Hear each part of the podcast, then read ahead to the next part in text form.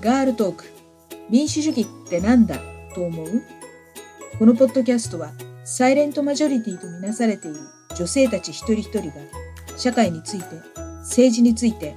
民主主義についてどう考えているのか考えていないのかをモデレーターとのおしゃべりを通して発信していきます。こんにちは。このポッドキャストのモデレーターのアンです。ゲストはニャジラさんとアントさんです。前回から相模原市の人権尊重のまちづくり条例についておしゃべりしています。この条例は要するに差別を禁止することを目的として議論が始まったわけですが、前回も熱く語ってしまったように、差別は戦争への地ならしの一つだと私は考えているんですね。今、イスラエルはパレスチナを猛攻撃して、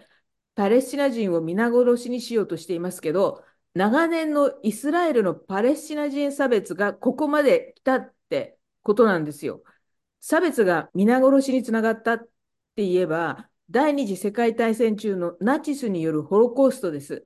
ヨーロッパでユダヤ人が何千年にもわたって差別されてきた挙句の大量虐殺でした。日本でも関東大震災で朝鮮人が虐殺されました。人と思わないから殺すことができるわけで、差別は人殺しが目的の戦争にはもってこいの洗脳の道具なんですよね。だから差別がまかり通るようになったら戦争が近づいてきてるってことだと私は思うわけです。とまた熱く語ってしまったんですけど差別を禁止する条例で有名なのは川崎市の川崎市差別のない人権尊重のまちづくり条例で差別的言動に対する罰則規定があります。ある差別的言動に対して市長が勧告します。でその勧告に従わなかったとき、市長はさらに命令することができます。やめるように命令することができます。この命令に違反したときに50万円以下の罰金を払わなければならないという罰則です。この罰則規定がある条例が施行されたことで、川崎ではヘイト外線が激減したんですよね。川崎市の条例は本邦外出身者、つまり外国人、もっと言えば在日朝鮮人へのヘイトをやめさせることがそもそものきっかけだったわけですけど、相模原市の場合は、相模原障害者施設殺傷事件と呼ばれている津久井やまゆり園事件があったので、川崎よりもっと深刻な事情があるわけです。19人の人たちが殺され、26人の人たちが重軽傷を負いました。合計45人の死傷者です。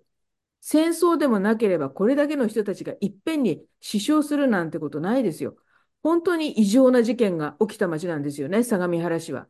それで条例案腰が発表されたわけですが、内容はどうなっていたんでしょうか？相模原市人権施策審議会の答申は、ずっと審議を見守ってきた反差別相模原市民ネットワークのメンバーも驚くほど素晴らしいものになりました。特に注目のポイントは5つあります。1つ、まず条例の全文に盛り込むべき内容として、津久井やまゆり園事件をヘイトクライム、つまり差別的動機による犯罪と位置づけることが書かれています。相模原市の人権条例なら絶対に外してはいけないポイントだと思っています。二つ目は、ヘイトスピーチに対する罰則を設けること。川崎市が取り入れて成果を上げています。三つ目は、ヘイトスピーチの対象を障害も含めたこと。その他にも LGBTQ や出身、まあ、つまり、いわゆるブラック差別そ、そのことも含めました。で、四つ目が、差別事案が発生した場合、市が差別を非難する声明を出す仕組みを設置するとしたことです。差別が発生したとき、許されないとのメッセージを市が発信します。5つ目は、救済機関、相模原市人権委員会を設置することです。当事者からの申し出をもとに、差別の認定や調査勧告などを行います。これは国際社会ではスタンダードな人権救済システムだけれども、日本にはまだないので、相模原にぜひモデルとして示してほしいという審議委員の強い思いが込められています。答申が出たのが去年の3月なんですけれども、4月の会見で本村市長は、相模原らしい画期的な答申と高く評価しておりまして、答申を土台にして条例案を考えていきたいとまではっきり言っていたんです。なのに、11月にまさかの全部スルーの条例骨子案が出てきて、本当にみんなもう驚き、呆れ、怒りに渦巻くみたいな感じに、あの、メンバーもね、あと、まあ、まあ、メディアの人たちもそうなったわけですよ。でうんえっ、と、メディアも即座に反応して、えー我々の失望ですとか落胆ですとか怒りの声を記事にしております。えっと、読売新聞にはですね、市議会では批判が噴出したと書いてあったので、まあ、その時は私は個人的に、おお、市議会頑張れと思ったような次第でございます。そうなんですね。そんなに素晴らしいアイデアが盛り込まれていたのに、それを全部なくしてしまって。で、しかも、あの、津久井やまゆり園事件のことなんですけれども、その条例文の骨子案には、ヘイトクライムとは書いてなくて、えっと、なんだっけ？あの、いた、大変痛ましい事件で、うんチャリ語にしちゃったって。そうそう。大変痛ましい事件って、なんか他人ね事よね。本他人事で自分とこで本、当ですよね。自分家であったことでしょって感じなんだけど、うんそうそう。でもなんでね、そんなへ骨抜きにされてしまったんでしょうかね。あの市長選出るときに罰則付きの人権条例やりますっていうのを言ってたわけなんですよね。条例を無効化することで誰がどんな利益を売るんでしょう。そうですね。まあ、もう、まあ、また、本村市長の、うん頭の中は よくわからないんで、なんとも言えないんですけども、基本的には差別に対する認識というか、全く不足してると思いますし、あの、新聞記事にもあったんですけども、一番最初にこのコシアンが出て、あの、あちこちのメディアから批判を受けたときに、自分でも勉強不足で、みたいなことは言ってたんですよね。だから、これからでも市議会にかかるまでに勉強して見直すかなと思いきや、全然そういうこともなく、まあ来てるんですけども、あと、こう、どっちもどっち言説ってあるじゃないですか、差別に関しては。それは全く、まあ、あの、お門違いっていうか、もう、えー差別する方が絶対に悪いんですけども、えーまあ、そういう言説に配慮してっていうか、本当に、あの、認識不足の一言に尽きるんじゃないかなと思います。ちょっとこれあんまり言っていいことかどうかはわからないんですけど、どうしましょうか。あの、副市長が条例案に関してですね、うん、っていうふうな話はちょっと聞いたことがあります。あ、そうなんだ。えっとね、私もまあそっちの方の切り口で感じるところがあるんですけれど、あの、審議会をね、傍聴したときに、で事務局は市の人権担当部署の人たちが関わってるわけです。責任を持って。でも、その方々の態度というか、発言とか、そういうことから、すごく消極的なね、姿勢がずっとあって、それ気になっていました。うん途中からね、女性、えー三角なんちゃらかんちゃらみたいな、その人権部署の方も、スタッフが、こう、ちょ充実したり、充実って言わないかな、変わったりとかもしたけれど、その辺の消極的な姿勢は、まあ、最後まで、まあ、変わらなかったんですよね。で、この審議の、審議委員の皆さんが、もうすごく頑張って、事務局がちょっと後ろ向きなこと言っても、何言ってんですか？みたいな、あの、こうあるべきなんだみたいなことで、結構ね、牽引してくださったおかげで、最終的に画期的な答申になったっていうことなんですけれども、ただね、条例を作ったら、それを正しく運用するのは行政の仕事になるわけじゃないですか。人権に関わる問題っていうのは、学校のね、いじめの問題もある、あるし、労働的な問題もあるし、子供の保護の問題とか、いろいろで、ただでさえ、ものすごい大変な分野なわけですよ。そこに、すごく対象を広げて、救済をしていこうとなると、あの、ものすごい仕事量になっていくとね、思うんですよね。実際にはね、始まってみないとわからないんだけれども、多分ね、あの、お役所の皆さんたちはね、これ以上大変なことは抱えたくないっていうのがね、それは、できればいいよ、できればいいけど、でもみたいな、そういうのはね、間違いなくあると思うんですよ。だから副市長が別に悪人なわけじゃなくて、やっぱりね、自分のね、スタッフというか、役所のね、職員も守りたいみたいな気持ちも、まあ多少はあるんだろうなと思って、私もね、国際的な世界スタンダードなうん。くらいの条例案が出てきたと思ったけど、でもこれ全部やるとなったらうん大変だよなとは。今度、こんだけ推し進めたいとかっても思ってきた人間としても、素晴らしすぎて、この答申をそっくりそのまま条例案に反映するのは、ちちょっと難しいんじゃないかなって思った部分もありました。で、こういうところにもね、人手不足とか人員不足とかね、役所のね、うんメンバーもね、どんどん非正規になったりとか、そうですねそういうことの問題が影響している部分はね、多分にあるんじゃないかなって思うんですよね。うん。本村市長ってね、2期目なんですよね、再選されて。だから、まあ、その、この4年の間、1期4年の間に、まあ、いろいろこう市長としての現実も見たかもしれないし、あとご自身の、まあ、いろいろちょっと問題もあったりとかして、自分がぶち上げたテーマだけれども、ススススススってこう、畳んでいくみたいな、うん。そういうね、雰囲気はね、あったと思う。でも、市長にはね、初心をね、ぜひ思い出してもらって、実効性のある差別禁止の人権条例を作り上げてほしいっていうのが、まあ、私たちの願いっていう感じですねそう。ですね。今のアントさんの話にも関係するんだけども、市長に問題があったっていうのは、日本代表に統一教会の集会の、に参加したことを結構あの、外宣なんかで言われてたじゃないですか。なんかどうも、そのあたりからもう急にね、本当に後ろ向きって感じになったような気がしますよね。そうね。う。ん。あと、政治資金の問題とかも、うん、そうねそうそうそう、それも言われてて。マスコミにもね、挙げられたけど、そうやってね、うんこう、本村市長の弱点みたいなものをうん。どんどんついてきながら、ヘイトの団体が、うん。が凱旋して、条例潰しをずっとしてたわけですよ。そうですね。そうそう。で、うん。まあ、だからこそ私たちはそんな負けるな、元村みたいなことでね、あうエールのこう、あを秘書室に送ったりとかね、なんかそんなこともしていたりしたけど、そう。でもね、はいはい。やっぱ、まあ、政治資金の問題は、そあんなに深掘りするようなことではね、、うん。うんなかったけど、うん。でも統一教会のことは、鈴木エイトさんの本の中にも名前が出るぐらい、やっぱり、本当ね、触れてほしくない。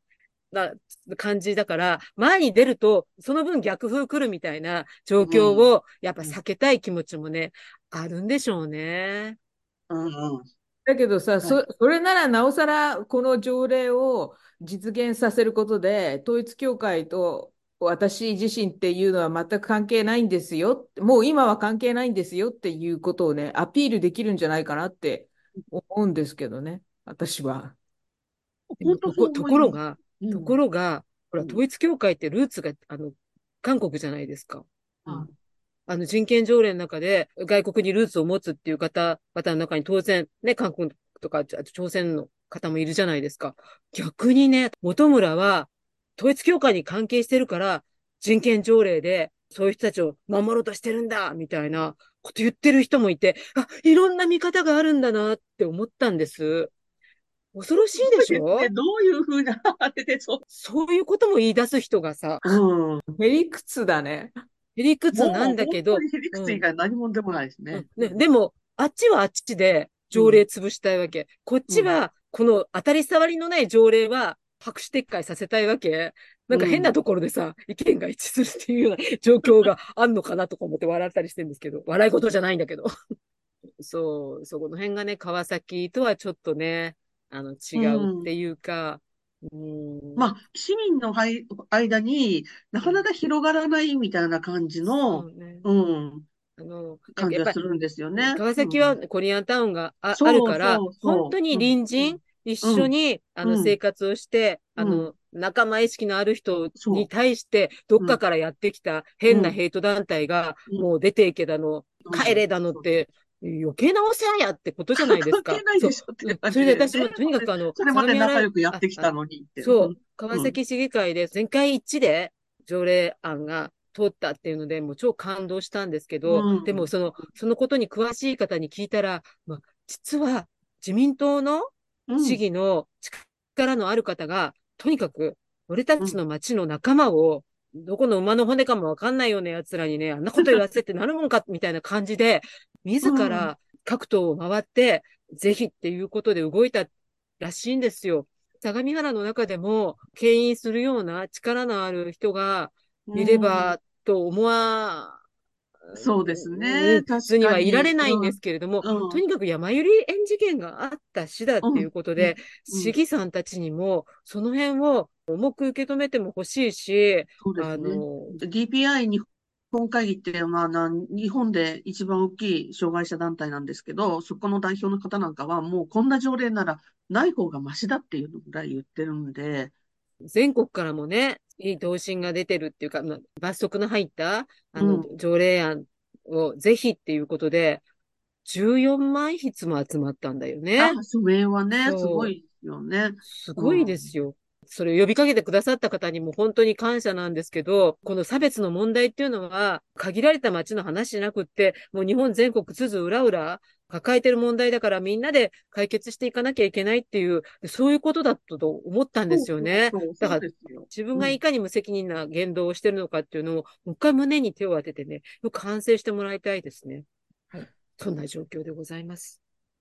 あの差別ってもうどこでもどんな理由でも発生するものだと思ってるんですよね。大体において弱い立場にいる人が対象になる。強い立場にいる人を差別することはできないじゃないですか。だからその集団の中の差別対象を排除したら、残った集団の中の弱い立場の人たちが次の対象になり、その人たちを排除したら、さらに残った人たちの中で弱い立場の人が対象になりっていうのを続けていくと、矛先はいずれ自分に向いてくる。時間の問題なんですよ。自分に矛先が向いてくるのは時間の問題なんですよ。そう思いません？なんだっけ、あの、象のピラミッドっていう、見たことがあるかな、そういう図をね。今私が持ってるのは、沖縄カウンターズと日給新党で一緒に作った、知ってますか？ヘイトスピーチっていうチラシなんですけど、それにも書いてあるけども、差別のこの象のピラミッドって一番下が偏見？それはまあ自分の中で思ってるだけなのかもしれないけど、それの偏見による行為がヘイトスピーチ、あの、差別的な言動とか、冗談やからかいとかね、そういうふうになってて、その上の段階が実際に社会的な差別行為で住宅を貸さないとか、就職差別とか、そういうのがあって、その上になると、暴力行為、暴行とか、殺人とか、これがあの、ヘイトクライムになると思うんです、思うんですけども、それが、あの、相模原の山流園事件になってるんだと思います。それでその一番上がジェノサイドですよね。今、パレスチナのでイスラエルがやってるような集団的な虐殺。だからもう本当にアンさんが言ったように、差別ってもう小さい目のうちにちゃんとね、積んでおかないといけないと思うんで、放っておくとエスカレートし、あの、戦争とかそういうジェノサイドになるんでしょうけども、うん、で、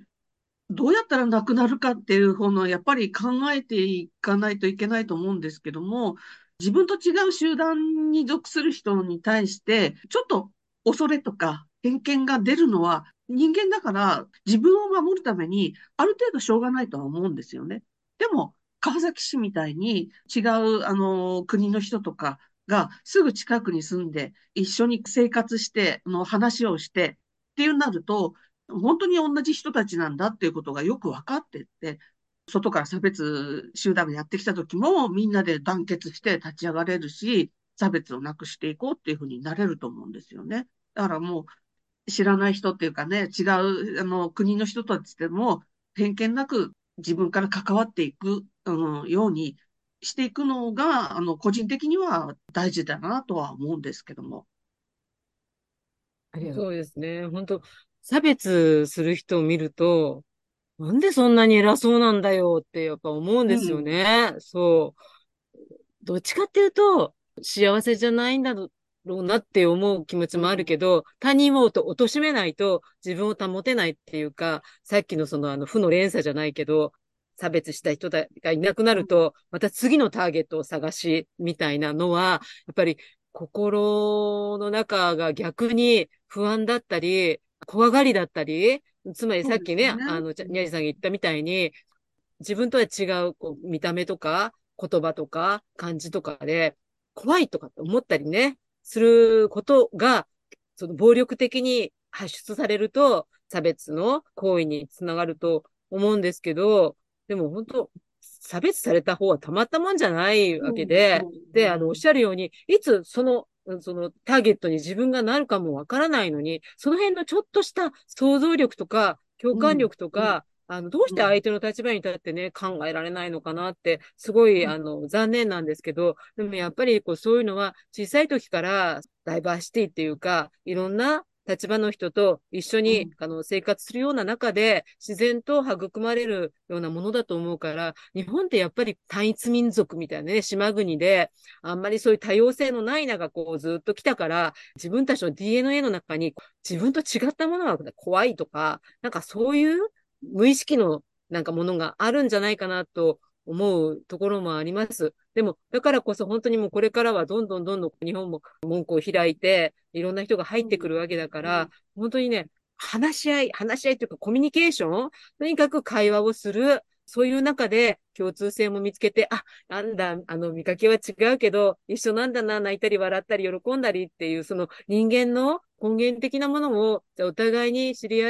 えるような、そういうものを、まあ、逆に私たちみたいな問題意識がある人間は、怖がってる人同士をちょっと中に入って、そう、輪をね、こう広げたり、ブリッジになれるような、そういうことをこうしていかないと、ただ、傍観してるだけでは、残念ながら人間の差がの一つにあってしまうんだろうなって。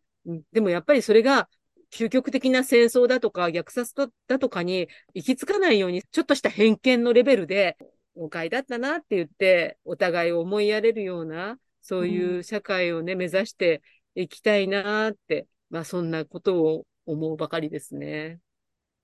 もう深くうなずいちゃいますよ。本当そうですよね。本当そうですよね。ありがとうございます。差別のことについてあの突っ込んだおしゃべりができて本当良かったです。相模原市の人権尊重のまちづくり条例にまつわるいろいろなことが分かって、差別ってどういうことなんだっていうことをまた学べたような気がするんですけれども、うん、それそれで、なんか、に宮島さん、肉球神道がこの人権条例のことについてでしたっけ？なんか、あの、あ、はい、はい。告知、お願いします。えっと、すいません。ちょっと宣伝なんですけども、あの、肉球神道では、今、月に1回の割合で、オンラインでセミナーをやってるんですね。4月の13日になりますけども、相模原の人権尊重のまちづくり条例について、ずっとあの、伴走するような形で記事を書いてくれてた神奈川新聞の記者さんなんですけども、石橋さんをお招きして、この相模原の人権条例案のことについてお話をしていただきたいと思います。この素晴らしい答申案を、ぜひともあの、他の自治体で、こういうヘイトスピーチの禁止条例を作りたいって思っている方たちに知っていただきたいと思って、お話をしていただこうと思いますので、皆さんよろしくお願いいたします。肉球神道のホームページに告知出ますね。はい、ツイッターで告知をします。4月13日なんですけれども、この回の配信が2024年2月なので、えっと、2024年4月13日です。なので、その2024年4月13日以降に、この配信聞かれた方、すいません、もう終わってますんで、あの何卒ご容赦ください。相模原市人権尊重のまちづくり条例のこと、それから差別のことについてお話ししました。今回はここで止めますけれど、またこのことについては、まだまだちょっとおしゃべりしていきたいなっていうふうに思うので、またお声掛けさせてもらうかもしれません。その時はよろしくお願いします。ありがとうございました。こちらこそありがとうございました。